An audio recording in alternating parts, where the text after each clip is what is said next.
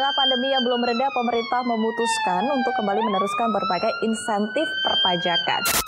Tambahan confidence yang diperlukan selain dari insentif PPNBM, uh, eh, insentif PPN ditanggung pemerintah. Penerimaan pajak menggambarkan bahwa kondisi ekonomi di sektor real mengalami tekanan. Welcome to Puspa Potex, podcastnya anak pajak. Halo guys, balik lagi nih kita di Puspa Potex episode kelima. Kalau dipikir-pikir, udah lama banget ya aku nggak upload. Maaf banget bikin teman-teman kangen karena kemarin ada beberapa kendala yang menyebabkan Puspa Potex harus rehat sejenak. BTW banget, teman-teman apa kabar nih? Semoga baik selalu ya. Dan doa aku sama teman-teman masih sama sih. Semoga sehat dan bahagia terus gitu. Jangan kebanyakan begadang nanti sakit. Terus repot gak sih? Siapa yang ngurusin kalau sakit di masa pandemi gini? Oh iya kabar baiknya nih dari Indonesia kasus positif covid terus menurun nih. Semoga harapan kita semua bisa terwujud ya. Kita bisa kembali hidup normal dan ya ketemu tatap muka gitu. Gak lewat zoom terus atau video call. Bosen gak sih? Sejujurnya aku udah gak sabar banget sih buat ketemu langsung sama teman-teman semua. Oh iya Aku mau ngucapin selamat buat teman-teman PKN STAN 2019 yang udah mampu ngelewatin semester 4. Walaupun ada beberapa kendala, tapi teman-teman udah hebat banget tahu bisa sampai di tahap ini. Dan buat kakak-kakak PKN STAN 2018, congrats ya, udah yudisium. Keren banget deh. Aku merasa terhormat bisa jadi salah satu ada tingkat dari kakak-kakak yang keren-keren. Semoga penempatan terbaik ya. Eh, udahan gak sih intermezzonya? Jadi, episode hari ini kita bakal ngobrolin tentang jurusita pajak nih. Pasti teman-teman kalau dengar kata jurusita tuh pasti takut nggak sih karena ada kata-kata sitanya? Atau malah ada yang nggak tahu sama sekali tentang jurusita ini. Jadi, daripada berlama-lama kita langsung aja nih ngobrol sama jurusitanya secara langsung. Halo Pak, oh iya, kenalin Pak, aku Fikri dari D3 Pajak 2019. Dan boleh mungkin Bapak perkenalan singkatnya Pak, gimana?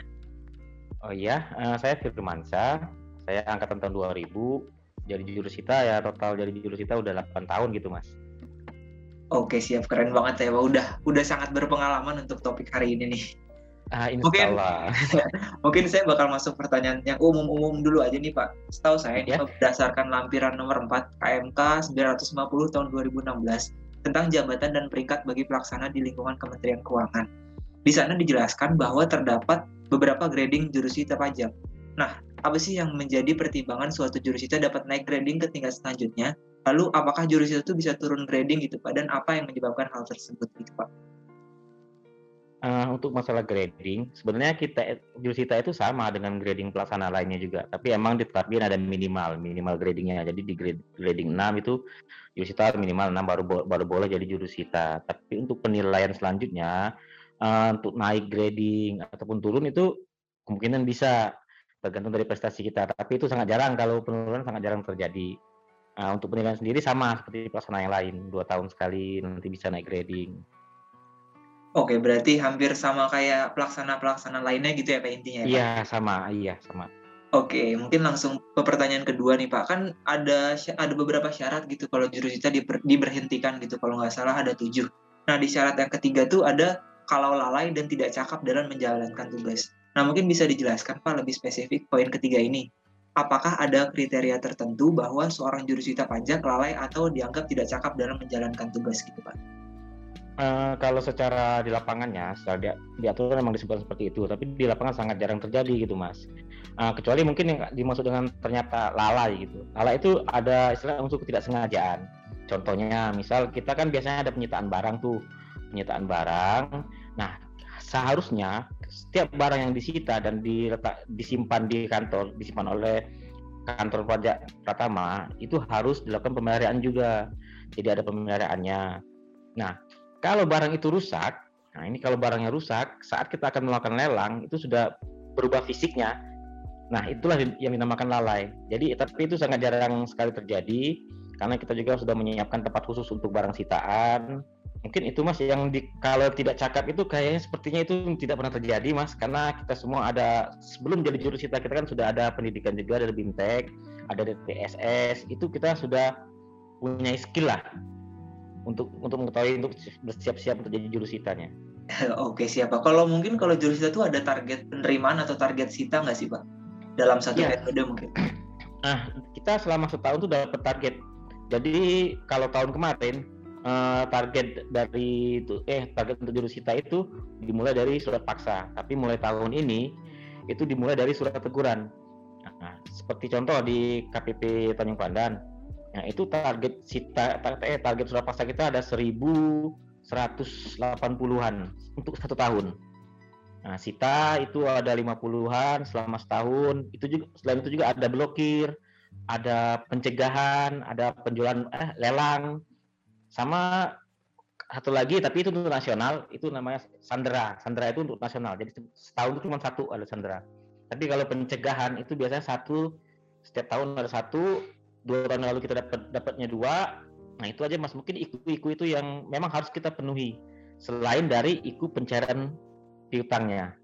Oke siapa? Kalau berdasarkan target tadi tiba-tiba ternyata di akhir tahun nggak tercapai gitu pak, apakah itu bisa dianggap lalai kayak tadi atau itu emang ada sanksinya mungkin pak? Ada nggak? Hmm, tidak ada. Jadi penetapan target juga, target untuk surat paksa atau surat teguran itu berdasarkan eh, ketetapan yang terbit tahun sebelumnya. Jadi diperkirakan berapa persentase dari SKP atau STP yang terbit tahun tahun sebelumnya, itulah jadi dasar untuk surat paksa.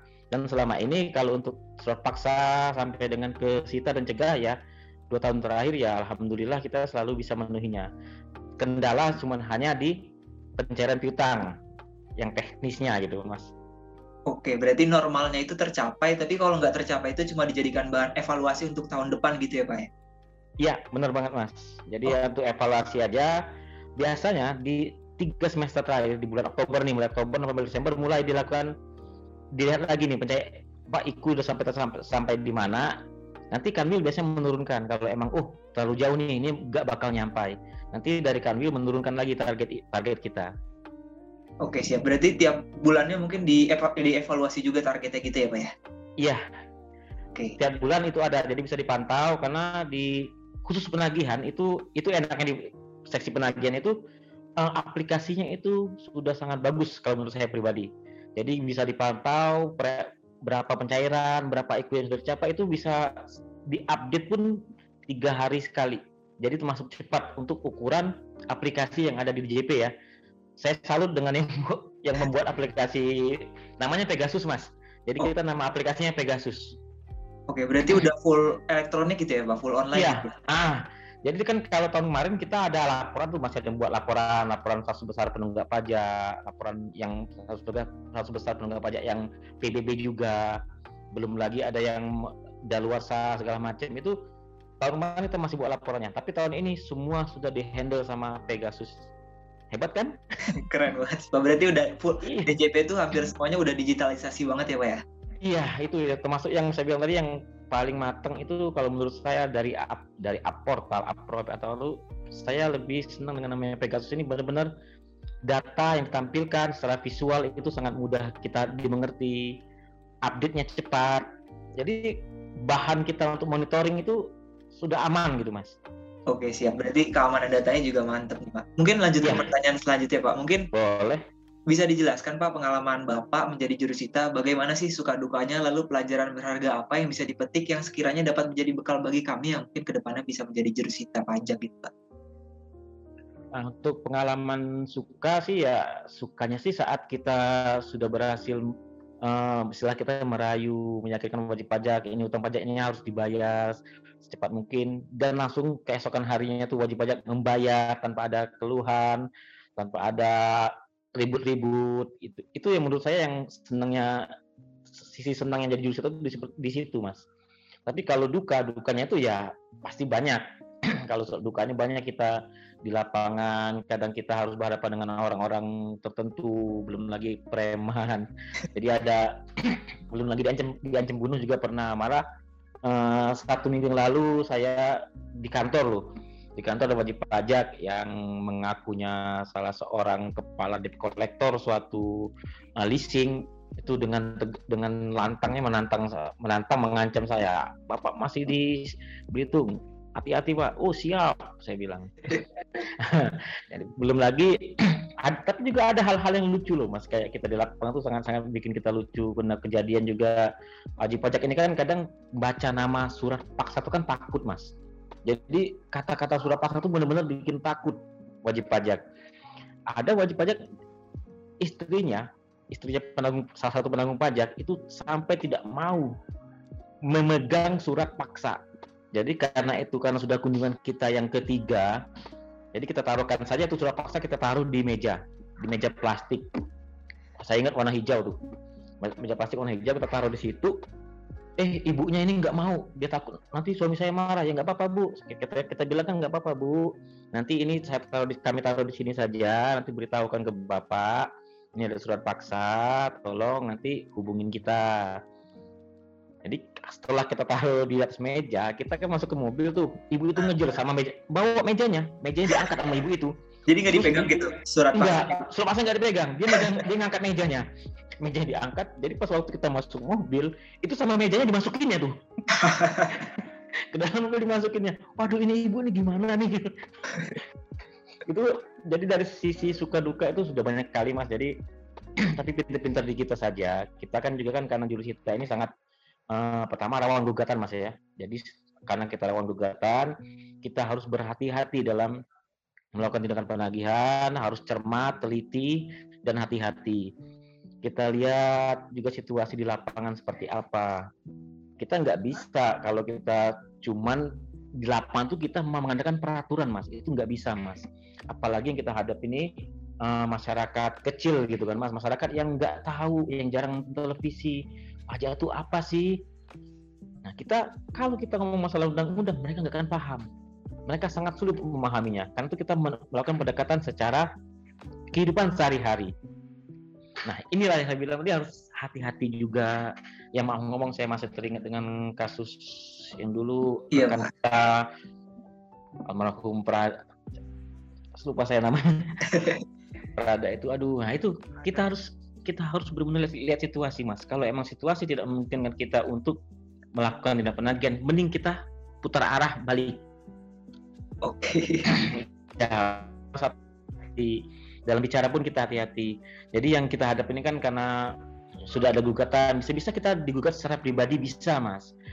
Kejadian di sini juga pernah ada ya salah satu istilah kita ya anggota dewan lah gitu ke mana juga sampai menantangnya nanti saya lanjutkan aja ke pengadilan. Oh silakan ibu. Silakan ibu. Ajukan ke pengadilan. Saya malah senang nanti kita lihat apakah saya salah dalam prosedur apa enggak. Dua minggu kemarin kita ada konseling di sini juga. Jadi yang konseling itu kita beraneka ragam wajib pajak yang datang. Kemarin kita menghadapi juga salah satu advokat dan pengacara. Enaknya di penagihan ini mas kita itu bisa belajar juga sekalian belajar tentang hukum.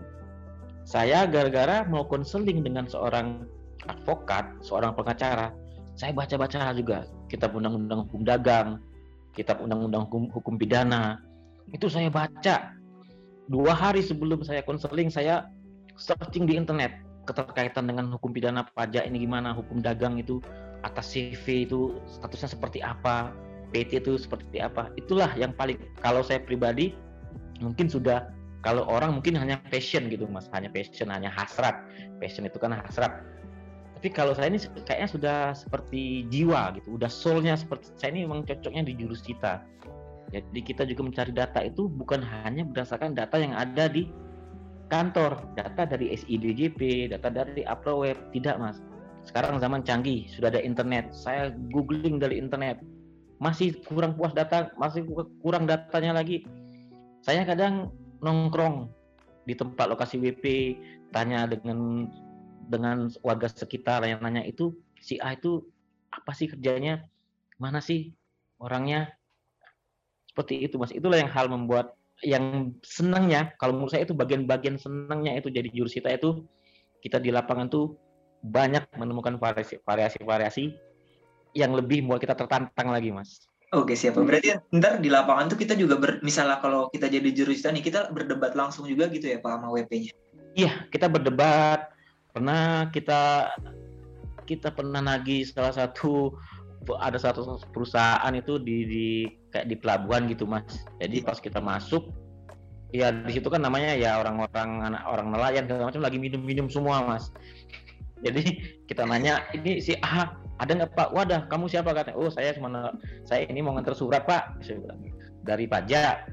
Nah, saya ajak ngobrol. Kita ngobrol dulu di situ mas. Tapi ya tawar minum kita nggak mau. Bilang maaf Pak, saya kita nggak minum. Kita ngobrol aja dulu. Kita ngobrol-ngobrol seperti biasa. Tentang sehari-hari. Kita tanya gimana kondisi usahanya sekarang Pak? Gimana keadaan sekarang? Apalagi sejak COVID ini gitu kan. Nah hal-hal yang kayak gitu mas yang harus cepet. Kita harus berpikir cepat mas untuk meneng biar situasi bisa kita kendalikan. Oke. Berarti sekaligus ngobrol tuh ngumpulin bukti juga gitu ya Pak? Iya benar. Jadi kalau kita ngobrol, kita hanya bukan hanya melihat lawan yang kita ajak bicara, Mas. Jadi kita kadang pelingak pelingu toleh kanan kiri atas kita lihat-lihat situasi di sekeliling gitu juga mas. Pertama jelas kita mencari kalau ada apa-apa, wah ini jalan yang langkah seribu kita ke mana nih? Oh ke arah sana. Atau lihat, oh ini asetnya ada ini nih. Ini punya siapa ya? Nah, diingat misalnya itu ada ada aset, ada kendaraan, kita ingat plat nomornya. Coba-coba ingat dicat kalau bisa nyatet kita catat, kalau enggak kita ingat. Biasanya kita harus hafalin gitu kan. Nanti kan kita bisa konfirmasi ke Samsat lokasi plat nomornya gitu, Mas. Oke. Uh, menarik banget nih cerita-cerita dari Bapak. Mungkin kira-kira ada nggak sih Pak tantangan terberat menurut Bapak ketika menjadi jurusita misal kayak hampir dibunuh gitu atau apa gitu pak ada nggak sih yang teringat sampai sekarang dan nggak bisa terlupakan gitu pak uh, kalau soal ancaman sih sering mas tapi emang ya risiko pekerjaan gitu ya pak ya risiko pekerjaan tapi kalau kalau saya cuma bisa berpesan mas saya ya saya sebagai senior mungkin juga karena lahirnya sangat duluan dari duluan dari mas gitu kan kita itu kalau kita kerja kita ini kerja ini takutnya jangan sama atasan jangan sama menteri takutnya sama Allah. Saya orang Islam saya takut sama Allah kalian yeah. lain takutlah sama Tuhan.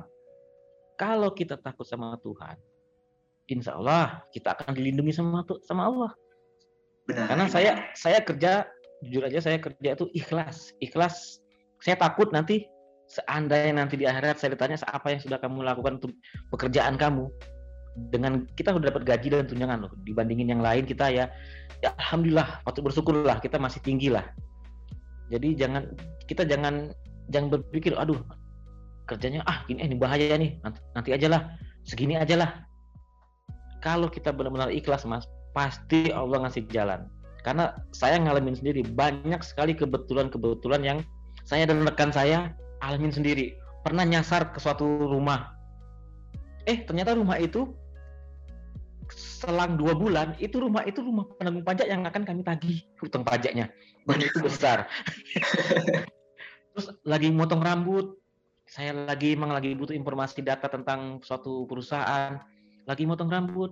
Yang yang di depan lagi dipotong tuh bercerita tentang perusahaan yang mau saya cari info datanya. Waduh. Yang ngakunya sudah tutup, nggak ada usaha, tapi yang di depan saya itu ngomong, oh saya masih kerja nih di PTA nih gini gini gini. Ini baru selesai nganter nganter ini barang ini gini gini. Waduh data nih. Besok pagi langsung gerak kita ke lokasi perusahaan. Ternyata bener emang ada pergerakan usaha. Dua bulan kemudian itu zong lagi mas. Karena sudah pernah kita datengin kan terus ngakunya ya oh bukan itu cuma ini ini aja seperti itu mas jadi banyak hal-hal yang kalau kita ikhlas dalam melakukan pekerjaan itu insya Allah kita pasti nanti dikasih jalan untuk misalkan pekerjaan itu Oke siapa berarti di dalam hidup ini intinya udah ada porsinya masing-masing gitu lah ya Pak ya? Iya benar ada porsi masing-masing kita percaya aja kalau emang sudah waktunya, memang sudah waktunya ya. Saya satu sisi senang. Ya Insya Allah itu jadi jihad bagi saya. Karena saya matinya meninggalnya itu dalam melaksanakan tugas. Iya. Itu aja sih mas kalau pola pikir saya tapi tidak bisa disamakan dengan yang lain. Karena yang lain juga pasti banyak pertimbangan gitu mas. Lokasi lokasi tempat kantor bekerja juga mungkin berbeda watak. Nah watak dari masyarakat di sekitar itu kita harus pahamin dulu watak seperti apa. Berhubung saya lama di sini juga di di sini jadi ya saya tahu karakter watak watak orang-orang masyarakat di sini seperti apa itulah mungkin salah satu kelebihan saya Oke, siap Pak. Lanjut ya Mas. Uh, mas, di sini ada rekan saya nih Mas, Pak Yuristama. Oh iya, boleh Pak. Iya, ini partner saya, ini Pak Yuristama. Silakan kenal Pak Yuristama. Halo, selamat siang Mas. Selamat siang Pak, mungkin boleh uh, perkenalan singkat. Uh, ya, saya Pak Yuristama dari penagihan juga dari Jurusita. Lulusan STAN juga tahun 2018 ya kemarin. Wah, masih baru ya, Pak ya? Iya, Iya. baru. Oke, Untuk siap. jadi jurusita ini sejak November ya, 2020 sih. Udah hitungannya hampir Oh. setahun. Oke, siap. Salam kenal, Mas. Atau Pak, Ya, salam kenal. Pak kali ya, Pak, biar sopan. Mas aja nggak apa-apa. Oke oke mungkin aku lanjut ke pertanyaan selanjutnya nih. Tadi kan udah ada beberapa pertanyaan yang dijawab sama Bapak. Nah kira-kira menurut kedua narasumber, bagaimana sih sikap jurusita yang baik dalam memperlakukan penanggung pajak, namun utang pajak itu nggak mau dibayar gitu? Apakah harus galak atau harus sopan santun atau harus kayak ngamuk-ngamuk gitu marah-marah biar dibayar gitu? Kira-kira gimana sih buat Bapak dan Mas? Eh, kita kalau dalam tindak penagihan, dalam mengatakan surat paksa atau dalam kita sekarang ada konseling ya mas ya.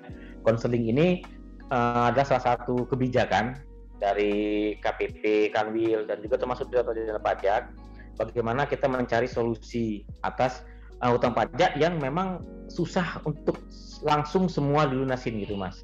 Nah jadi kalau kami kalau kami jurusita kan biasanya langsung menyampaikan ke wajib pajak tentang peraturan-peraturan itu seperti apa Eh, ada kita kasih tahu semua hak dan hak-hak mereka itu seperti apa. Hak wajib pajak kan ada keberatan banding atau ada juga yang gitu pengurangan sanksi gitu kan mas. Kita kasih tahu ke mereka tapi perlu kita ingat juga di undang-undang bahwa keberatan banding apalagi pengurangan sanksi itu tidak menunda tidak menunda tindakan penagihan.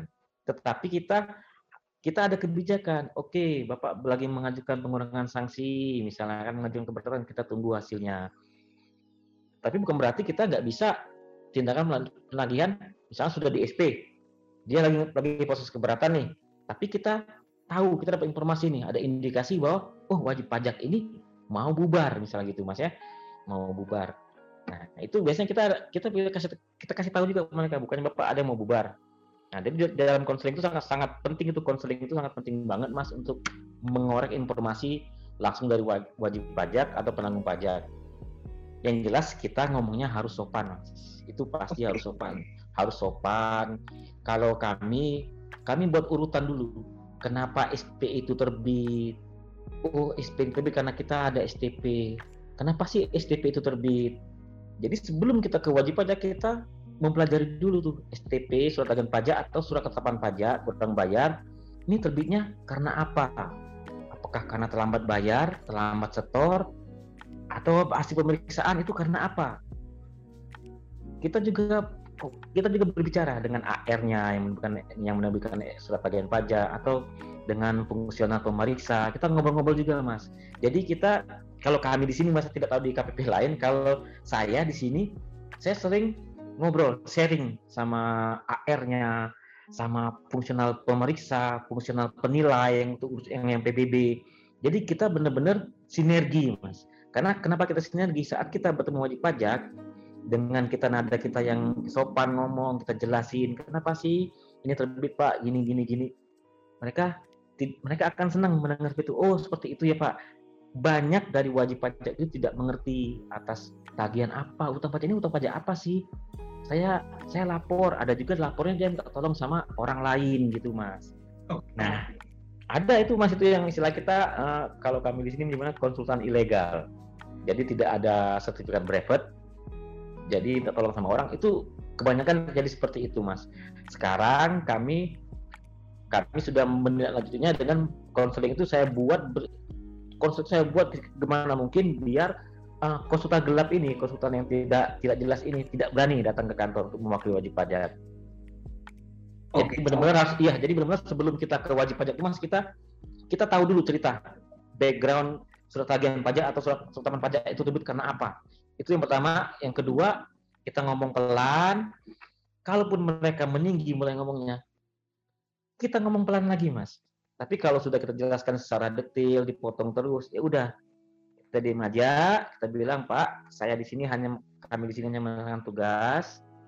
Kalau bapak tidak melakukan pembayaran kami tunggu sampai dengan dua satu minggu atau dua minggu maka akan kami tindak lanjut dengan penyitaan. Nah ini seperti itu mas. Biasanya kita ngomongnya ya santun-santun apalagi kalau saya dengan Pak Yuris nih sudah berbagi peran gitu mas. Kayak Pak Yuris Tama dia istilahnya yang kalau kita kasar tuh kayak bad cup good cup gitu kan. Jadi yang kalau yang shop ini Mas Yuris Mas Yuris yang pertama maju pelan. Nanti kalau sudah ketemu yang BP yang bandel banget penanggung pajak yang bandel banget baru saya yang handle mas. Saya sudah di bagian yang agak kerasnya. Oke. Iya. Kalau kalau buat kriteria fisiknya gitu pak harus keker lah harus kayak gimana gitu. Ada nggak sih pak? Buat hmm, enggak enggak wajib itu mas. Kami sebenarnya saya ada yang Pak Yuris ini kecil kecil mas orangnya mas. Mungil-mungil kami ini orangnya. Tapi ya kita kan bisa kita kan kalau dibilang tegas itu kan bukan dari tampang kita bukan dari tampilan kita mas. Tapi dari kita bicara ke wajib pajak itu kita tegas dan lugas tapi jangan terlalu jangan keras. Tegas dan lugas gitu mas. Jadi wajib pajak juga merasa uh, wah bapak ini tegas nih. Kebanyakan wajib pajak yang sudah ketemu saya itu semuanya lari ke Pak Yuri semua tuh. Karena tahu saya orangnya ngomongnya apa tegas tegas dan lugas itu jadi mereka agak-agak takut gitu. Apalagi ya seperti saya bilang tadi karena saya juga belajar juga tentang peraturan hukum pidana, hukum dagang, jadi mereka kayaknya lebih takut ketemu dengan ngobrol langsung dengan saya itu banyak menghindar gitu mas. Oke, berarti bapak ini lebih menakutkan lah ya istilahnya daripada Mas Yuris ini. Kalau Mas Yuris sebenarnya menakutkan juga, tapi karena kita kita saya bilang tadi mas kita harus berbagi peran gitu mas. Bagi peran kita jurusita jadi kita semua ada fungsinya semua kita sama-sama bergerak. Jadi kita nggak ada oh ini wajib pajak ini jurusitanya Pak Yuris. Oh berarti harus Pak Yuris ngerjain. Ini jurus kita nggak gitu mas. Kita sama-sama kita sama-sama setuju untuk mencapai IKU dan target pencairan piutang jadi kita berbagi peran dengan Pak Yuris oh Pak Yuris ini apalagi kalau masalah teknologi gitu kan mas masalah teknologi aplikasi itu kan ya saya kan tahun lahir tahun 80-an ya agak gap, kurang kurang kurang kurang apa kurang canggih lah dibandingin dengan Mas Yuris. Mas Yuris ini secara ini sebenarnya ngomongnya kalem tapi dia paham ada batas-batasan di mana dia harus tegas juga bisa mas. Oke. Berarti intinya kerja sama tim juga gitu dibutuhin. Iya, ya? iya kerja sama tim itu sangat perlu. Jadi bukan hanya jurusita loh mas. Ah. Pelaksana penagihan tuh itu salah satu elemen yang sangat penting juga bagi kalau bagi kami berdua itu sangat penting. Tanpa mereka itu ya kita administrasi itu aduh kacau karena itu kita selalu libatkan uh, pelaksana penagihan di sini selalu kami ajak untuk SP kami ajak bukan apa biar nanti kita nggak tahu ke depannya dia jadi jurusita apa enggak gitu. Jadi secara langsung eh ini seperti ini nanti lo jadi jurusita. Lo kalau nggak jadi jurusita anggap aja jadi AR. Lo pasti ketemu WP juga lo harus punya ngomong seperti ini, harus punya skill seperti ini. Ngomong dengan, karena fungsi kita sebagai pegawai pajak adalah merayu, Mas. Paling pertama tuh merayu, merayu wajib pajak agar mau membayar pajak. Itu fungsi kita. Oke, intinya udah kerja sama tim terus harus saling belajar gitu terus ya, Pak. Di dalam Iya, benar. Ah, sama tim saling ingatkan kalau kita uh, ada ada salah gitu. Diingatkan juga. Kita ada kode-kode kok mas. Kalau kalau sudah ini ada kode-kode kita oke siapa mungkin lanjut ke pertanyaan selanjutnya nih pak karena menarik banget. Mungkin pertanyaan selanjutnya agak sedikit teknis nih pak. Saya pengen nanya sedikit tentang hak mendahulu pernah tidak bapak mendapatkan di mana ketika melakukan penyitaan terhadap kreditur lain yang juga ingin melakukan penyitaan? Jadi ingin melakukan penyitaan terhadap penanggung pajak gitu tapi kreditur lain itu juga pengen minta pengen nyita barangnya gitu misal dari bank dan lain sebagainya. Kira-kira yang didahuluin tuh yang mana sih pak dalam kasus tersebut? Uh, kalau kasus hak mendahului kita belum pernah, tapi pernah terjadi yang terjadi tahun saya lupa tahun 2010 apa 2012 itu pernah saat itu saya mau menyita satu aset tanah tanah kosong ternyata itu sudah dimiliki bank terus saat kita kelelang itu yang apa peraturan itu mas itu hanya di atas kertas mas Oke. Okay. Jadi ya, jadi di lelang itu malah kita waktu kita lelang di, di kita ke KPKNL kita bicara konsultasi langsung dengan uh, petugas KPKNL-nya itu malah sepertinya lebih condong di, yang dibenarkan itu bank. Di bank karena mereka terlebih dahulu melakukan itu jadi agunan mereka terlebih dahulu udah lama. Tapi mereka memang tidak bisa menjualnya. Oh, kalaupun emang mau bareng, mau bersama-sama dengan pajak saat itu, mau bersama-sama itu persentasenya ya kita masih di bawah bank, Mas. Saat itu mereka minta 70 30. 70 untuk bank, 30 untuk utang pajak. Oke. Nah, jadi ya Berarti kalau sesuai di, hmm? peraturan yang di hak mendahulunya tuh buat pajak tuh itu cuma di atas kertas gitu ya, Pak? Gak di iya. lapangan beda lagi gitu ya, Pak? Sangat sangat berbeda jauh, Mas. Terakhir aja kita ada yang mau WP mau pilot gitu, WP mau pilot, ya itu sama kita dipinta daftar utang pajak segala macem tapi kita ya kita tahun kema tahun 2000 berapa kita kita kalah mas. Pernah ada kalah pilot ternyata utang pajak yang duluan di, yang dilunasin itu utang pajak kreditur yang lain debitur yang lain juga perusahaan yang lain. Malah ternyata itu masih satu grup dengan perusahaan mereka. Waduh, nah, sama aja mindahin aset gitu ya jadi. Iya benar benar sekali mas. Jadi ya kita usahakan untuk menghindari namanya uh, perselisihan atau dengan pihak ketiga mas. Karena itu saat kita melakukan penyitaan ini yang saya bilang tadi harus teliti cermat dan hati-hati mas. Kita dalam melakukan penyitaan barang kita harus benar-benar lihat apakah aset itu masih dimiliki sama penanggung pajak atau milik pihak ketiga baik itu bank ataupun ada kendaraan yang leasing masih kan mas? Jadi kita gimana cara memastikannya? Yang kita pinta yang kita tunjukin adalah surat asli mas kayak mobil BPKB-nya kita asli yang asli kita kita pegang dulu yang itu nggak boleh itu nggak boleh dititipkan ke wajib pajak kalau suratnya mas ya kalau kendaraannya silahkan wajib pajak bisa masih memakainya apalagi itu terkait dengan usaha kalau dia nggak usaha nggak bisa bayar utang pajak dengan Iya benar. Iya kan mas? Oh, iya. Jadi ya kadang-kadang dilema kita ya di situ mas. Jadi kita berusaha uh, seminimal mungkin ada sangkut paut atau sengketa dengan pihak ketiga dalam urusan aset. Oke, siap Pak. Mungkin ada pertanyaan lagi nih Pak. Misalnya ketika Bapak melakukan penyitaan, terus penanggung pajak itu punya utang pajak yang jaminannya tinggal tanah dan rumah di atasnya gitu. Nah kira-kira uh, Bapak tuh bakal mikirin uh, prinsip kemanusiaan gitu nggak sih Pak? Kayak kasihan nih ntar kalau disita tinggal ke mana gitu. Atau sesuai peraturan aja kita sita aja terserah penanggung pajaknya mau tinggal ke mana gitu Pak. Kira-kira pernah nggak kejadian kasus kayak gitu Pak? Ini sepertinya akan terjadi, Mas. iya, akan terjadi karena kita sudah mencari aset, mencari aset semua itu tidak ada.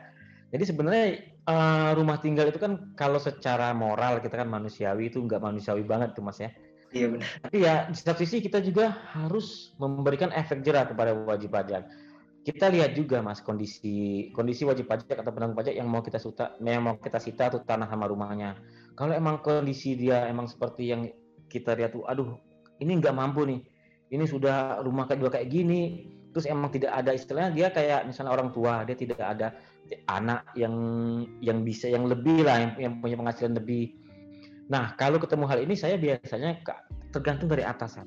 Kalau atasan tetap kita kita akan melakukan penyitaan mas. Tapi tidak serta merta kita lelang mas. Kita akan tempel aja pelang sita di tanah dan bangunan itu. Silakan nanti diangsur tapi kalau ada salah satu anak penanggung pajak atau suami atau istri penanggung pajak ini, ini mampu, Mas.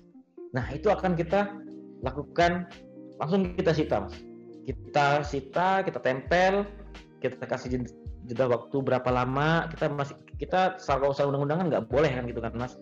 Iya, kita nggak boleh ada ada ada batas waktunya dari SP ke sita itu dua kali empat jam dari ah dari sita ke larang tapi kalau kita realnya itu mas ya realnya itu kita kita nggak bisa kita harus sesuai dengan peraturan itu kita nggak bisa. Kenapa? Karena ya itu saya bilang kita kita juga memberikan memberikan uh, kebijakan kepada wajib pajak juga karena kita bukan mau membunuh usaha wajib pajak. Kalau wajib pajak mati di mana mau bayar utangnya gitu kan? Iya jadi kita cari win-win solution seperti apa. Tapi kalau emang ada kemampuan dari uh, baik itu suami anak penanggung pajak itu kita lakukan tetap kita lakukan penyitaan mas dan bahkan mungkin bisa kita lakukan lelang oke siapa tadi kan bapak sempat nyinggung sedikit nih tentang segel sita gitu ya pak nah kira-kira yeah. pernah nggak sih pak kalau barang yang udah kita tempelin segel sita misalnya rumah ternyata objeknya itu kan harusnya nggak boleh dipindah tanganin gitu ya pak tapi ternyata yeah. sama penanggung pajak tuh dipindah tanganin gitu ke pihak ketiga atau ke bank itu kira-kira gimana cara pengawasan jurusita dan apa sih sanksi yang bisa diterima penanggung pajak tersebut pak? Jadi kalau untuk aset tanah dan bangunan, Mas, setelah kita lakukan sita, sita atas tanah bangunan tersebut, kita langsung membuat uh, melaporkan barang tanah bangunan sitaan itu ke BPN, Mas, Badan Pertanahan. Kita laporkan ke mereka, nanti saat wajib pajak atau penanggung pajak itu mau menjual aset tanah bangunan itu, itu sudah pasti tidak bisa karena dari di BPN sudah terregister itu barang sitaan. Kalaupun secara diam-diam, secara bawah tangan gitu mas ya, secara yeah. bawah tangan ternyata dijual, itu yang penanggung pajak atau wajib pajaknya itu sudah pidana mas. Sudah kena pidana. Kena kurungan pidana dia. Kita bisa langsung menuntutnya langsung di, menuntut secara pengadilan bisa mas secara per, secara pidana bukan lagi perdata Oke, sesuai peraturan yang ada di segel cita itu ya Pak, ada iya benar. Ah, selama lamanya Oke. lima tahun. Oke, berarti emang ancamannya kalau buat tanah dan bangunan tuh susah Semua. gitu ya untuk untuk dipidana. semua mas Oh, semuanya. Jadi, ah, jadi semua aset yang kita sudah kita sita dan kita tempel stiker kita atau kita buat pelang sita gitu kan, Iya. itu kalau di- mereka me- merobek saja, merobek saja stiker itu, itu udah bisa kita masuk udah masuk unsur pidana loh mas. Oke. Kalau dicopot gitu juga udah masuk unsur Iya. pidana gitu, Pak. Iya benar mas, itu udah masuk unsur pidana. Oh, berarti emang menakutkan juga ini. Berarti jarang ya Pak ada penanggung pajak yang memindah tangan objeknya atau selama ini selama Bapak jadi juru cita ada tuh penanggung pajak yang nakal gitu, mindah tangan objeknya diem-diem. Tapi Bapak baru tahu di akhir-akhir gitu, Pak. Oh tidak pernah mas, karena uh, setiap kita menempel sita, tempel stiker sita itu atau kita pasang uh, pelang spanduk gitu kan, itu wajib kita sudah bilang ke wajib pajak, bapak kalau merobek stiker ini, melepaskan spanduk ini, melepaskan uh, apa namanya itu, yang pelang sitanya itu mas, kita kasih tahu ini pidana pak hukumnya, saya bilang ini pidana. Bapak kalau mau nyoba ya silahkan saya bilang. Kalau bapak mau coba-coba silahkan. Nah tapi kita karena lokas karena barang sitaan ini kita titipkan di uh, masih di penanggung pajaknya, di wajib pajaknya, itu kita harus lakukan pengawasan juga mas. Kita cek. Kalau kalau kami biasanya cek tiga hari sekali kami lewat, kami intai terkadang mas gitu kan. Jadi yang benar-benar kalau selama saya di sini belum pernah ada yang berani wajib pajak atau penanggung pajak itu melepas pas, melepas stiker sitanya. Oke, berarti Bapak sampai sekarang pun hafal gitu, Pak. Apa sih eh, objek mana yang masih Bapak sita, yang Bapak tempel stiker sita tuh Bapak tahu ya, Pak? Hafal gitu. Iya, karena uh, saat kita melakukan penyitaan aset, uh, kami kami langsung mengajak penilai juga, Mas.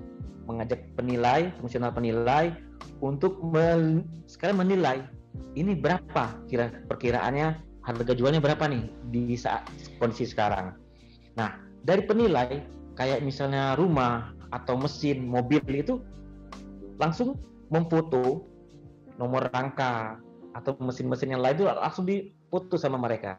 Jadi kita hafal, kenapa kita hafal barang sitaan walaupun banyak-banyak jenis mesin yang sama, tapi kita hafal karena nomor seri mesinnya beda-beda gitu, Mas. Rumah pun seperti itu juga kan, walaupun nanti dicat ulang juga kita tahu lokasinya nggak mungkin langsung dipindah gitu kan, Mas. Iya benar. Iya. Oke, kita masuk ke kasus yang lain nih Pak. Misalnya, kan kalau nggak salah ya Pak, kalau penyitaan tuh yang diprioritaskan tuh barang bergerak kan Pak ya?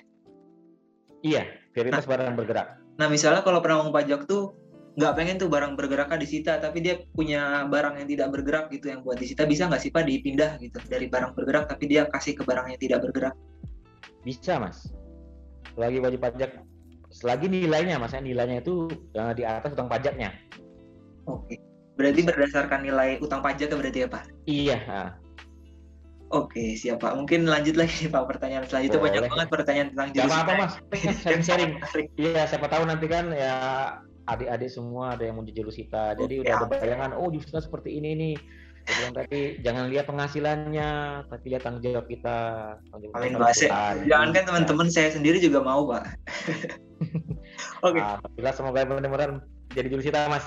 amin Pak. Mungkin lanjut ke pertanyaan selanjutnya nih Pak. Kalau misalnya nggak sih Bapak ada kasus gitu mengalami penyitaan aset penanggung pajak tapi asetnya tuh ada di luar negeri.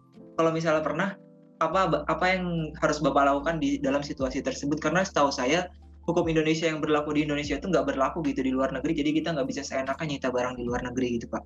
Hmm, kalau kasus seperti itu sih belum pernah kita temuin, Mas. Mungkin di di daerah Sumsel Babel juga belum pernah ada yang sampai asetnya di luar negeri. Eh, tapi kalau menurut saya kalau ini yang saya baca-baca dari internet juga, Mas ya. Oke siap. Eh, kalau selagi kita ada perjanjian pajak dengan negara, lokasi aset tersebut berada, itu bisa, Mas. Tapi mungkin bukan kita yang melakukan penyitaannya. Sama kayak halnya misalnya saya nih, eh, kami di Teluk Pandan ini eh, ada barang sitaan asetnya di Pangkal Pinang di Bangka. Jadi melakukan penyitaan itu nggak bisa. jurusita dari Tanjung Pandan harus kita minta bantuan kita minta bantuan ke jurusita di Pangkal Pinangnya mungkin kalau hal dalam kasus ada aset di luar negeri mungkin kita minta bantuan otoritas jurusita dari lokasi di mana aset itu berada mas Oke, berarti kita ngelihat aset itu berada gitu ya Pak ya? iya lokasi asetnya Oke, siap. Mungkin lanjut ke pertanyaan yang lebih rinci nih Pak tentang surat paksa. boleh Kira-kira kedudukan hukum surat paksa itu sama dengan putusan pengadilan perdata yang telah mempunyai kekuatan hukum tetap dan penanggung pajak tidak dapat mengajukan banding kan ya Pak? Nah, kira-kira Iya. bagaimana apabila penanggung pajak tersebut tidak puas dengan surat surat paksa yang diberikan dan ingin melanjutkan ke jalur hukum lainnya gitu Pak? Eh, kalau dari sisi kita di peraturan perundang-undangan undang-undang pelanggaran dengan surat paksa itu jelas disebutkan surat paksa kan satu kedudukan itu sama dengan eh, surat pengadilan apabila ada wajib pajak merasa itu dimasukkan ke pengadilan ke di luar dari pengadilan pajak ya silakan silakan saja mas. Bisa gitu kan. Tetapi perlu diingat juga bahwa itu tidak meng- tidak menggugurkan utang pajak yang sudah yang sudah ada mas. Jadi silahkan itu paling nanti dia secara personal larinya mas. Bukan ke instansi. Kalau ke instansi itu nggak bisa. Selagi kita saya bilang tadi selagi kita dalam melakukan tindak lanjut penagihan itu sesuai dengan peraturan yang ada itu tidak bisa digugat. Oke, siap Pak. Berarti ya tetap aja surat paksa itu cuma beda gitu sama surat pengadilan gitu ya Pak? iya. Beda tapi secara hukum itu sama mas. Oke, tapi kemarin juga ah, sama. kalau- kemarin juga kemarin juga kan kita ada dengan advokat bilang kan dia bilang ini pengadilan pak pengadilan aja kalau mau nyita polisi aja kalau mau nyita eh, nggak langsung nih harus ada ini nih. Saya bilang di undang-undang penagihan dengan surat paksa hukumnya eh, surat paksa itu setara dengan hukum pengadilan dan kita ada aturan tersendiri mas berbeda dengan peraturan jurusita di pengadilan beda beda banget mas Oke, berarti emang udah jalannya beda gitu ya Pak. Jadi ketentuannya Iya, beda. Oke. Siap, mungkin pertanyaan selanjutnya nih Pak tentang penyitaan. Tadi kan tentang surat paksa.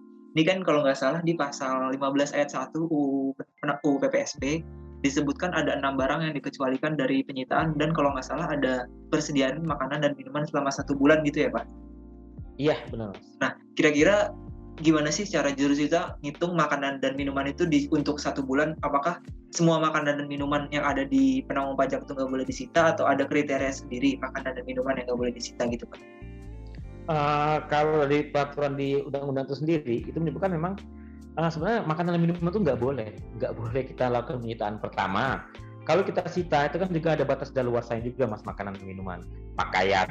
Pakaian juga ya mau ngomong kan pakaian kita kalau apakah itu setara dengan nilai utang pajaknya gitu mas? Jadi kita eh, maksud saya tuh seperti ini itu hal yang yang yang nggak mungkin kita lakukan gitu mas. Kecuali kalau kita menemukan lagi aset yang lain kita coba cari aset lain Eh, mungkin satu lagi yang se- sekarang lagi digalakan kan blokir rekening mas Oh iya bener Pak. Nah, blokir rekening ini ini yang yang sekarang jadi benar-benar eh, lumayan sangat berhasil walaupun terhadap wajib-wajib pajak tertentu yang prominent prominent tuh yang orang-orang terkenal terpandang gitu kan itu Hmm. agak susah mendapatkan rekeningnya tapi kalau untuk wajib pajak penanggung pajak yang yang biasa-biasa itu itu kita larinya ke blokir rekening semua mas di situlah ketahuan berapapun ada di situ karena setiap pemblokiran rekening itu uang bisa masuk tapi nggak bisa keluar mas Keren. Untuk proses blokir rekening ini Pak itu kan pasti kita harus kerja sama sama bank gitu ya Pak? iya kita ada di sudah ada kerjasama perjanjian dengan dengan bank sekarang kan kalau sekarang PMK 189 yang yang terbaru PMK tahun tahun 2020 PMK 189 mas. Jadi kita mengajukan eh, pembukaan rekening itu ke bank semua bank yang ada di Indonesia kita kirimin semua surat. Kalau tahun kemarin cuman ha- itu hanya eh, permintaan pemblokiran tapi sejak PMK 189 tahun 2020 ini kita bisa sekaligus meminta saldo berapa saldo yang ada di rekening yang kita blokir itu mas Oke Pak, nah kira-kira ada nggak sih Pak eh, bank gitu yang malah pengen melindungi nasabah karena kan misalnya bank tuh kalau nasabahnya hilang kan malah takut ya Pak. Nah kira-kira ada nggak sih bank yang malah ngelindungin gitu nasabahnya biar nggak dilakukan blokir rekening itu atau emang bank yang dikasih surat harus melakukan hal tersebut gitu? Oh, pasti ada, Mas. itu pasti ada.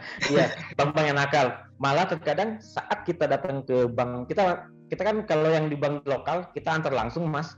Jadi pertama kalau pemblokiran yang kami lakukan itu adalah pemblokiran lokal dulu, bank lokal, bank yang ada di lokasi di Belitung ini kita lakukan dulu. Kalau tidak ada, baru kita membuat surat lagi pemblokiran langsung ke bank pusatnya yang ada di Jakarta atau di pusatnya di mana gitu mas ada bank-bank seperti itu. jadi saat kita datang dia ngubungin ini wajib pajaknya atau bank pajaknya yang mau diblokir pak ini ada pajak mau blokir gitu kan ngasih tahu gitu kan jadi uangnya dipindahin dulu gitu ya pak iya ada yang sempet pindahin dulu gitu kan. Jadi saldonya ya nggak sesuai harapan kita lah.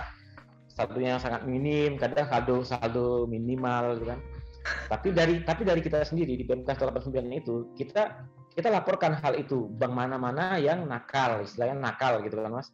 Bank mana yang nakal kita laporkan ke Kanwil. Nanti Kanwil mengirimkan itu ke P2 pusat. P2 pusat nanti mengirimkan itu ke BI mas oke jadi nah, jadi kalau saksinya gitu ya mas iya jadi kalau ketemu bank nakal mas pertama kita ngirim sesuai dengan peraturan PMK 189 mas ya tidak ada jawaban kita kirim lagi mas suratnya yang kedua tapi dengan tembusan. Tembusannya itu OJK dan Bank Indonesia.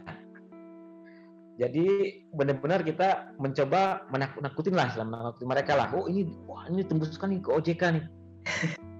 Biasanya kalau yang seperti itu mas, mereka agak lebih aware, gitu, lebih perhatian gitu kan, lebih takut gitu mas. Iya benar. Berarti ada integrasi antar lembaga juga gitu ya Pak? Dari BJP iya. terus ada BI dan OJK gitu ya Pak? BI sekarang malah sudah ada kita juga kerjasama dengan Bea Cukai. Wah, makin makin banyak gitu malah makin bagus. Jadi datanya makin iya. tersebar gitu ya Pak? Tersebar benar Mas. Oke mungkin selanjutnya nih Pak, kalau misalnya ada kasus uh, penanggung pajak tuh hartanya udah habis, udah nggak punya harta lagi, udah nggak bisa nutupin utang pajak ya. Nah kira-kira bisa nggak sih Pak ngambil dari harta keluarganya, misalnya dari ibunya, dari istrinya, dari anaknya gitu, bisa nggak sih kayak gitu Pak? Bisa Mas. Jadi kalau di KMK 88, PMK 89 itu disebutkan penanggung pajak itu kalau orang pribadi uh, dia bisa juga turun ke istri dan anak. Tetapi khusus untuk anak, anak ini kan dia kan tidak tidak tidak langsung menghasilkan juga kan mas? Jadi kalau ada yang istilahnya ada warisan untuk anak yang warisan berapa besar warisan yang dia terima itulah yang dia tanggung mas. Jadi misalnya dia dapat warisan 300 juta utangnya kan 3 miliar. Nah 300 juta total warisan misalnya satu miliar itu kan cuma 30 persen ya mas ya? Jadi iya. dia cuma menanggung 30 persen dari utang pajak yang ada gitu mas. Nah untuk istri istri juga harus kita lihat mas istri ini ada nggak perjanjian pisah harta yang di, yang biasanya ada di pengadilan pengadilan pengadilan agama uh, sama di KUA mas. Benar.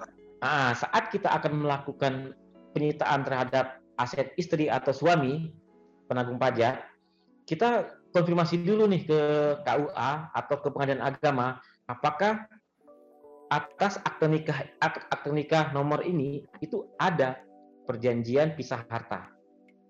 Kalau tidak ada, itu bisa mas. Semua semua harta atas nama istri, penanggung pajaknya suami itu harta istri bisa kita sita juga. Tetapi di PMK 189 tidak menyebutkan sebaliknya. Di mana kalau penanggung pajak seorang istri, apakah bisa harta suami juga diambil gitu mas? Iya, itu juga. Nah itu di PMK 189 tidak disebutkan sebaliknya. Nah, ini kemarin kita perdebatkan sih di di apa? Kita ada bimtek jurusita rutin setiap bulan itu kita perdebatkan. Tapi hasil dari kita konsultasi ke P2 P2 pusat itu bisa masalahnya. Tapi dengan syarat tadi kita harus konfirmasi dulu ke KUA atau pengadilan agama ada nggak perjanjian pisah harta. Oke. Nah kalau tadi kan antar satu keluarga ya Pak istri dan anak. Kalau misalnya ke saudara gitu Pak itu nggak bisa ya Pak udah beda gitu ya? Ya, kalau saudara nggak bisa. Itu pun mas tanda kutip juga kalau yang satu keluarga itu mas itu yang masih dalam satu kakak gitu mas. Oke. Okay. Iya. Jadi banyak ketentuan-ketentuan yang harus Ketentuan iya. Kalau kalau dia beda kakak tapi dia dapat warisan ya sebesar warisannya. Tapi kalau dalam satu kakak itu bisa kita tagih semua mas. Oke okay, siap pak. Terus ada lagi nih pak pertanyaan. Karena jurusita ini kan ter kalau terlintas kalau ngomongin jurusita tuh kayak terlintas berbahaya gitu ya pak kerjaannya. Nah saya mau nanya lagi nih Pak, pernah nggak sih Pak Bapak tuh sampai ada penanggung pajak yang resikonya nyawa gitu sampai Bapak minta tolong polisi atau aparat hukum lain gitu pernah nggak sih Pak kayak gitu? Alhamdulillah sih belum mas. Oh Belum, jadi iya jadi alhamdulillah masih Iya. lancar-lancar aja ya Pak. masih lancar, masih bisa lah, masih bisa kita tanggulangin juga. Dulu juga pernah saya datengin eh, LSM, wartawan, saya usir dari kantor. Bapak silakan pergi dari kantor. Tapi seperti tadi bilang Mas, kita kan bergaul, kita kan di lingkungan ini kan kita bergaul juga Mas. Jadi salah satu keuntungan saya, saya juga kenal dengan beberapa tokoh-tokoh LSM di sini karena sering ngobrol-ngobrol sering ya kenal kenal kenal gitu mas jadi saya masih masih aman lah kalau hitungannya di sini tapi nggak tahu kalau saya dipindah lagi tempat lain gitu mas kalau prinsip saya prinsip saya itu kalau di mana pun tempat saya harus ada mengenal istilah kita orang yang dipandang di lokasi tempat saya itu mas Oke siapa? Berarti jangan polos-polos banget lah ya Pak. Ilmu aja Iya, cukup kita benar, harus Mas. Iya. gitu ya Pak. iya benar sekali mas Oke siap. Pelajaran yang bagus banget nih buat teman-teman pendengar juga mungkin. Nah kira-kira nih Pak kan tadi saya sempat singgung tentang aparat polisi aparat hukum lain. Nah itu kira-kira emang bisa atau nggak bisa sih Pak kalau meminta tolong aparat hukum lain gitu kalau menagih pajak ke penanggung pajak yang sekiranya tanda kutip berbahaya gitu Pak. bisa mas karena itu juga diatur di undang-undang penagihan dengan surat paksa kan. Kita bisa minta bantuan kepolisian eh, malah ke pemerintahan, pemerintahan setempat misalnya desa nih kita melakukan mau melakukan penyitaan penyitaan aset atau penyitaan barang tanah bangunan baik itu ada juga aset yang bergerak seperti mobil. Kalau kondisi kita tahu wa- watak wajib pajaknya ini orangnya keras eh, bakal nanti kita pikirkan ada keributan untuk menghindari itu kita koordinasi lagi ke kantor desa, ke kepolisian. Kita buat surat dulu, dulu mas, untuk menjadi uh, jadi misalnya kita minta kawalan. Cukup satu orang polisi atau dua uh, atau penyitaan satu orang satu orang dari desa, satu orang dari kepolisian bisa mas. Oke Itu siap. iya. Oke siap Pak. Nah kalau misalnya tanpa aparat nih saya tadi lupa nanya kira-kira ada nggak sih uh, apa sih hal yang dibekalin buat jurista buat nagih? Soalnya saya pernah dengar gitu jurista tuh dikasih senjata apa gitu senjata tajam atau senjata api gitu itu bener nggak sih Pak? Atau cuma mitos gitu hoax? Itu dulu mas, tahun berapa itu masih zaman DJP masih kalau istilah kerennya zaman bahola. zaman penjajahan itu mas. Dulu dulu emang jurista itu dibekalin pistol mas, sama kayak bea cukai.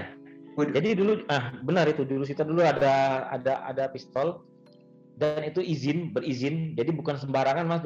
Bukan sama kayak polisi lah. Jadi kita ada izinnya juga pistol itu. Tapi sekarang tidak boleh lagi karena kita mau mencerminkan bahwa kita dalam melakukan penagihan itu harus dengan lemah lembut tanpa harus dengan kekerasan. Oke berarti harus ramah juga gitu ya Pak. Jangan iya. jangan seakan-akan kita jurusita pengen nagih tapi galak-galakan gitu sama penanggung nah iya itu itu yang kadang kita hindarin dulu yang kesan pertamanya itu mas kayak di iklan kan kesan pertama begitu menggoda. Oke berarti dia- selanjutnya terserah anda gitu kan mas. Jadi kalau kesan pertama kita ke wajib pajak itu ngomong sopan enak kita memberikan saya kami berusaha memberikan penjelasan ke wajib pajak itu semudah mungkin semudah mungkin dipahami. Saya juga pernah dulu memanggil salah satu orang tua salah satu ya orang politik terkenal juga lah saat itu kan yang di mana dulu orang tuanya eh, almarhum suaminya itu meninggal itu selang satu dua hari dari di, sama orang pajak gitu mas. Jadi ditagih hutang pajak dua hari kemudian meninggal suaminya. Nah ibu ini kemudian saya panggil saya panggil lagi udah bertahun-tahun saya panggil saya panggil ke kantor. Beliau datang udah tua umurnya juga. Dia kaget setelah saya jelasin semua selesai saya jelasin dia ngerti saya- dia mau bayar utang pajaknya. Terus dia bilang orang pajak sekarang beda ya. Ngomongnya enak. Katanya. mudah dimengerti. Beda dulu sama waktu waktu dulu suami saya ditagih gak kayak gini pak. Dimarah-marah ini dibentak-bentak. Karena itu dua hari kemudian meninggal. Waduh saya bilang kan. Jadi penanggung pajak ini respect gitu juga ya Pak. Jadi Iya. hormat. wajib pajak malah respect sama kita apalagi kalau dia itu termasuk orang prominent. Masuk maksud saya orang pajak yang prominent mas ya. Salah satu tokoh terkemuka. Nah itu kalau kita bisa dekat dengan salah satu tokoh tokoh terkemuka di daerah itu jadi suatu nilai plus sendiri kita mas Oke siap. Berarti banyak banget nih yang harus dipunyain teman-teman kalau pengen jadi jurusita harus punya Iya. ilmunya, harus punya Iya. bergaul, terus harus sopan santunnya juga harus ada gitu. Iya, benar sekali Mas. Yang penting saya bilang tadi Mas, kita kerja bukan Ikhlas. karena atasan, tapi kita ikhlas billahi taala. Kita semua untuk Tuhan, untuk Allah. Jadi ya selagi kita di jalan itu Mas, dikasih jalan. Saya gara-gara jurusita saya kenal dengan salah satu salah satu orang partai, sekarang malah jadi wakil bupati. Jadi dekat ke atasan gitu ya Pak ya. Iya. Atasan daerah. Oke, siapa? Menarik banget nih. Terus mungkin kita lanjut ke terlahir nih, ke sesi terakhir yang tentang lelang nih Pak. Ada beberapa pertanyaan. Yang pertama, apa sih yang menjadi dasar penentuan lelang? Dan jika menggunakan harga wajar atau harga pasar, bagaimana kira-kira setahu Bapak cara menentukannya? Misalnya saja nih, penanggung pajak tuh punya mobil antik yang udah nggak dijual di pasaran. Kira-kira Bapak tahu nggak sih, setahu Bapak gimana sih cara mengatasi hal tersebut gitu Pak? Hmm, kalau untuk mobil antik, kita biasanya kita cari sekarang kan udah zaman canggih nih mas di Google kita bisa bisa nyari komunitas mobil antik apa gitu kan dari bisa di Facebook bisa di, di segala macam. Jadi kita masuk ke kita lihat semua dari internet mas. Kita lihat dari internet. Nah nanti setelah kita lihat, sudah ada kita nilai minimal nilai paling murah untuk mobil antik itu berapa sama nilai tertingginya berapa kita saya bilang tadi kita sinergi lagi nih dengan dengan fungsional penilai. Kita ajak fungsional penilai, kita lihat kondisi kendaraannya seperti apa, mesinnya. Jadi ke- penilai itu mas ngeli- ngelihatnya bukan cuma tampilan luar, sampai kita buka kap mesinnya, dashboard dalam kita lihat di foto-foto juga gitu mas. Oke. Ya, Nah, nanti mereka juga pasti melakukan hal yang sama. Mereka juga mencari juga, mereka mu- mungkin mereka ada database tersendiri untuk eh, aset-aset tertentu. Mereka juga mencari juga di internet. Nah, nanti kita kita samain nih. Oh, nilai dari kami jurusita seperti ini. Nilai dari kalau dari pengusaha penilai sama nggak nih? Oh, oh nggak sisi jauh. Nah, udah kita sepakatin aja mas. Di- Dinilai minimal berapa, maksimalnya berapa. Hal itulah yang kita akan kita sampaikan ke lelang badan lelangnya. Jadi kalau untuk informasi-informasi harga pasar itu kita dari kebanyakan sih dari internet. Kalau kami jurusita, tapi kalau dari eh, penilai itu mungkin mereka ada ada sendiri di- dasarnya. Saya juga nggak enak menanyakannya karena kan Iya. itu hak mereka gitu kan Mas. Iya benar iya wewenang mereka.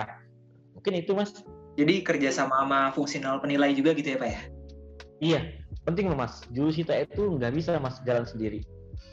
Jadi dari AR tadi juga kerja AR sama. iya jadi kita misalnya mau ngantar SP kita lihat nih siapa AR-nya kita datangin kita ngobrol ini pernah nggak sih ketemu ini wajib pajak ini oh pernah gimana karakternya oh gini gini gini gini usahanya gimana oh gini gini nah, nanti kita udah tahu nih mas. Itulah sebagai dasar kita oh kita harus harus kita persiapkan dulu strateginya sebelum ke sana. Oh seperti ini.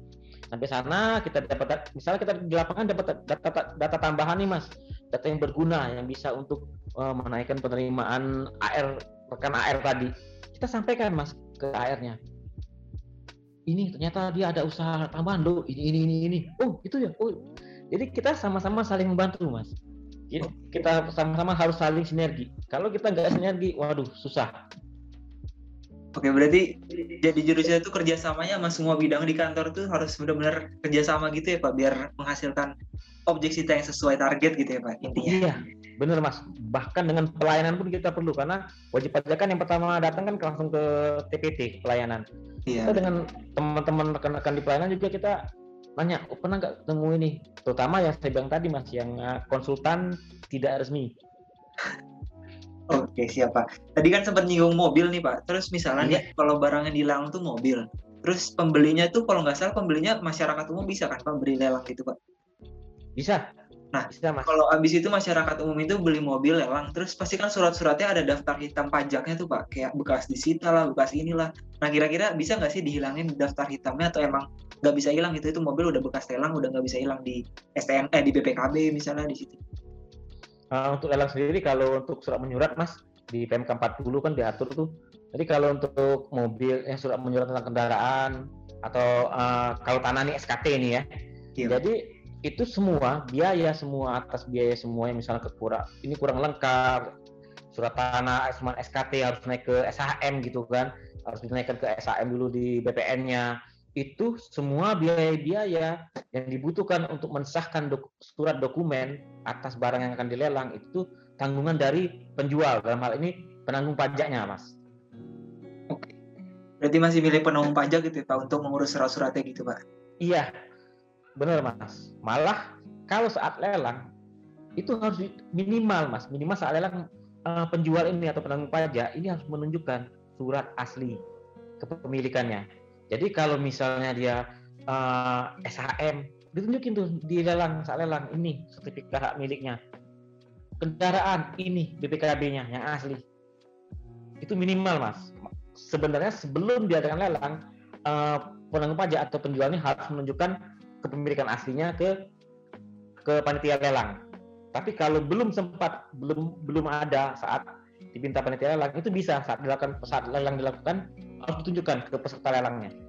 Oke siapa? Kalau misalnya nih penanggung pajak nih punya mobil mobil apa ya? Mobil bodong lah itu tanda kutipnya nggak ada surat-suratnya. Itu nggak bisa dijadiin objek sita ya pak ya? Kalau kalau kita itu sudah cut dari awal gitu mas, karena kita tahu mobil ini surat, surat lengkapnya nggak ada, terus kita kita pasti nggak sita mas, karena itu bahaya. Nah itu masuk kategori tadi mas, kategori yang saya bilang tadi mas, lalai. Ya kan mas bilang tadi pertanyaan tadi kan ada yang bisa diberhentikan jadi sita, lalai. Nah, itu masuk kategori lalai tadi Oh. Karena harus benar kita hati-hati. Kalau itu semua, kalau itu terjadi, mas itu bisa bukan hanya lala itu bukan hanya diberhentikan dari jurusita loh mas. Kita bisa juga kena hukuman disiplin, kena hubdis. Waduh, repot. Berarti harus hati-hati banget iya. ya kerja jadi jurusita. Ya, harus benar-benar cermat, teliti dan hati-hati. Aduh, keren sih berarti. Nah, Bro, mungkin pertanyaan terakhir nih, Pak. Tadi banyak banget udah saya nanya dan mungkin repotkan Bapak nih untuk yang terakhir kalinya nih, Pak kan kalau nggak yeah. salah ada ada larangan ya pak bagi jurusita untuk membeli barang yang udah dilelang itu bener nggak sih pak? Oh benar itu mas kita nggak boleh jurusita itu nggak boleh ikut lelang malah nah, itu ikut itu lelang aja nggak boleh itu uh, kenapa pak? Itu takutnya kita kan ada kode etik gitu kan mas. Kode etik kita profesionalisme kita sebagai seorang jurusita kalau kita ikut juga itu nanti terindikasi diindikasikan oleh yang yang kurang paham bahwa wah ini sudah kong kali kong nih udah janjian yang mau wajib pajak nih. Biar dapat dapat mobil lelang atau kendaraan aset lelang yang murah nih. Nah itu itu kita menghindari transparan itu istilah kita transparansi gitu nih mas.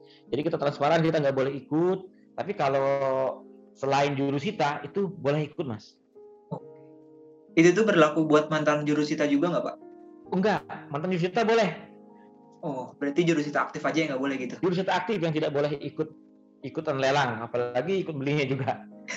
Kalau fungsional penilai gitu, kan itu juga yang menentukan harga itu juga nggak boleh tadi apa ya?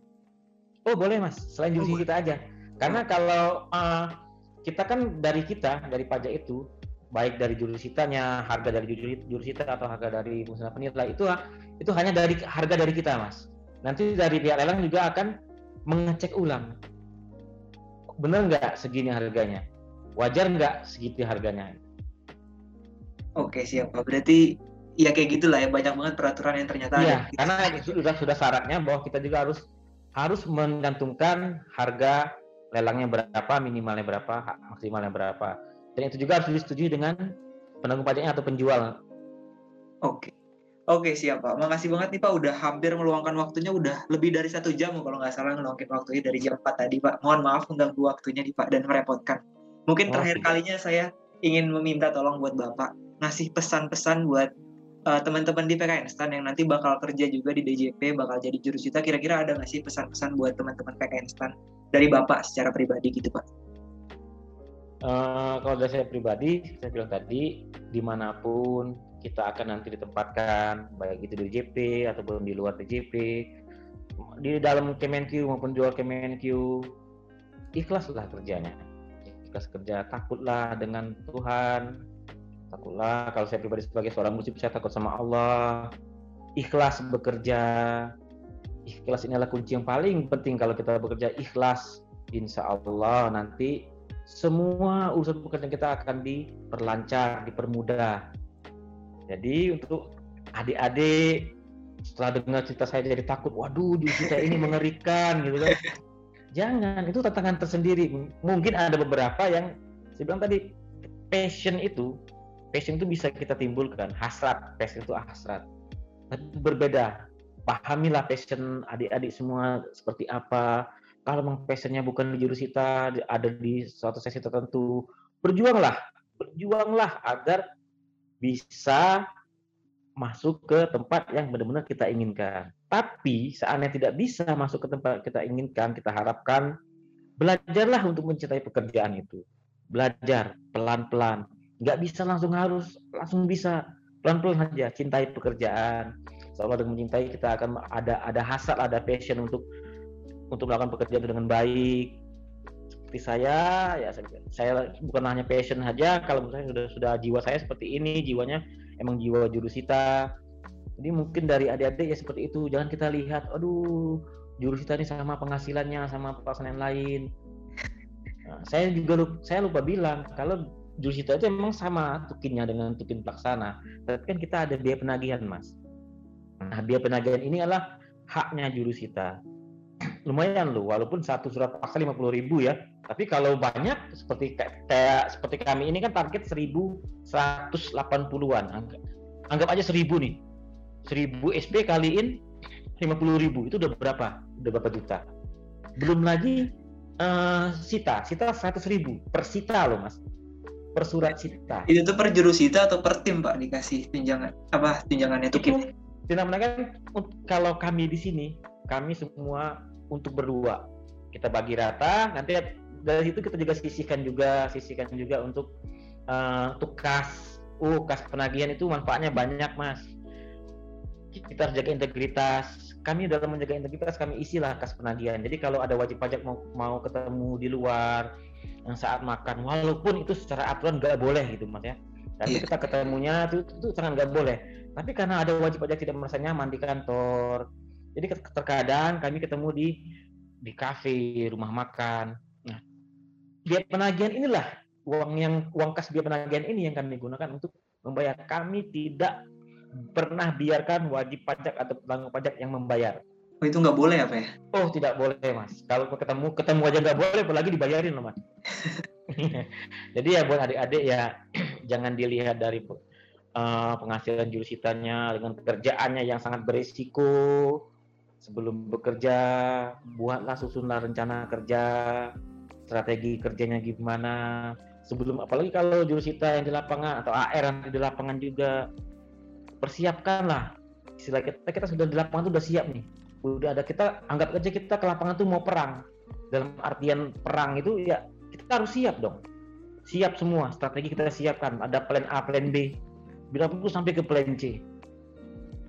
Jadi ya di mana pun kita ditempatkan sesuai dengan keinginan atau enggak tetap ikhlaslah bekerja takutlah sama Allah. Insya Allah nanti semua berkah diberi keselamatan diberi diperlancar semua urusan kita. Mungkin kalau dari saya itu pesan ke adik-adik semua. Mungkin dari Mas Yuris ada pesan ini? Mungkin Mas senior Yuris nih. iya senior. Nggak nggak jauh seniornya. Iya saya tadi pengen nanya Mas Yuris tapi takut juga Mas Yurisnya masih nggak jawab jawab nggak nggak apa-apa. Mungkin apa ya kalau pesan ya yang penting kita harus memberikan usaha yang maksimal. Kalau kita yang sekarang kan masih mungkin masih ada yang kuliah atau apa benar-benar harus maksimal di situ. Jadi kayak jangan setengah-setengah. Kalau setengah-setengah pasti hasilnya nggak maksimal juga.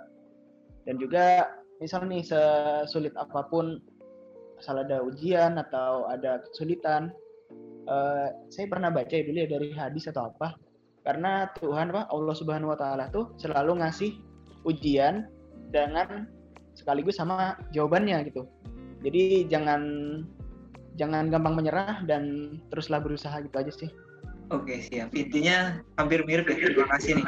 Intinya tuh kita harus ikhlas dan harus takut sama Tuhan dan dan yang terpenting tuh integritas gitu ya Pak ya sama Mas Yuris ya. Ya benar. Oke siap. Mungkin itu aja sih. Terima kasih untuk Bapak dan Mas Yuris sudah menyempatkan waktunya. Sampai bertemu lagi Pak. Iya, nah, siap Mas. Semoga semuanya masuk di JP. Amin ya rabbal alamin. Amin, Pak. Dan aku juga mau ngucapin makasih banget buat teman-teman pendengar. Semoga sukses dan sehat selalu ya. Dan semoga pembahasan tadi bisa ngasih insight ke teman-teman semuanya. Sekarang pasti kalau teman-teman dengar kata jurusita tuh malah seneng gak sih?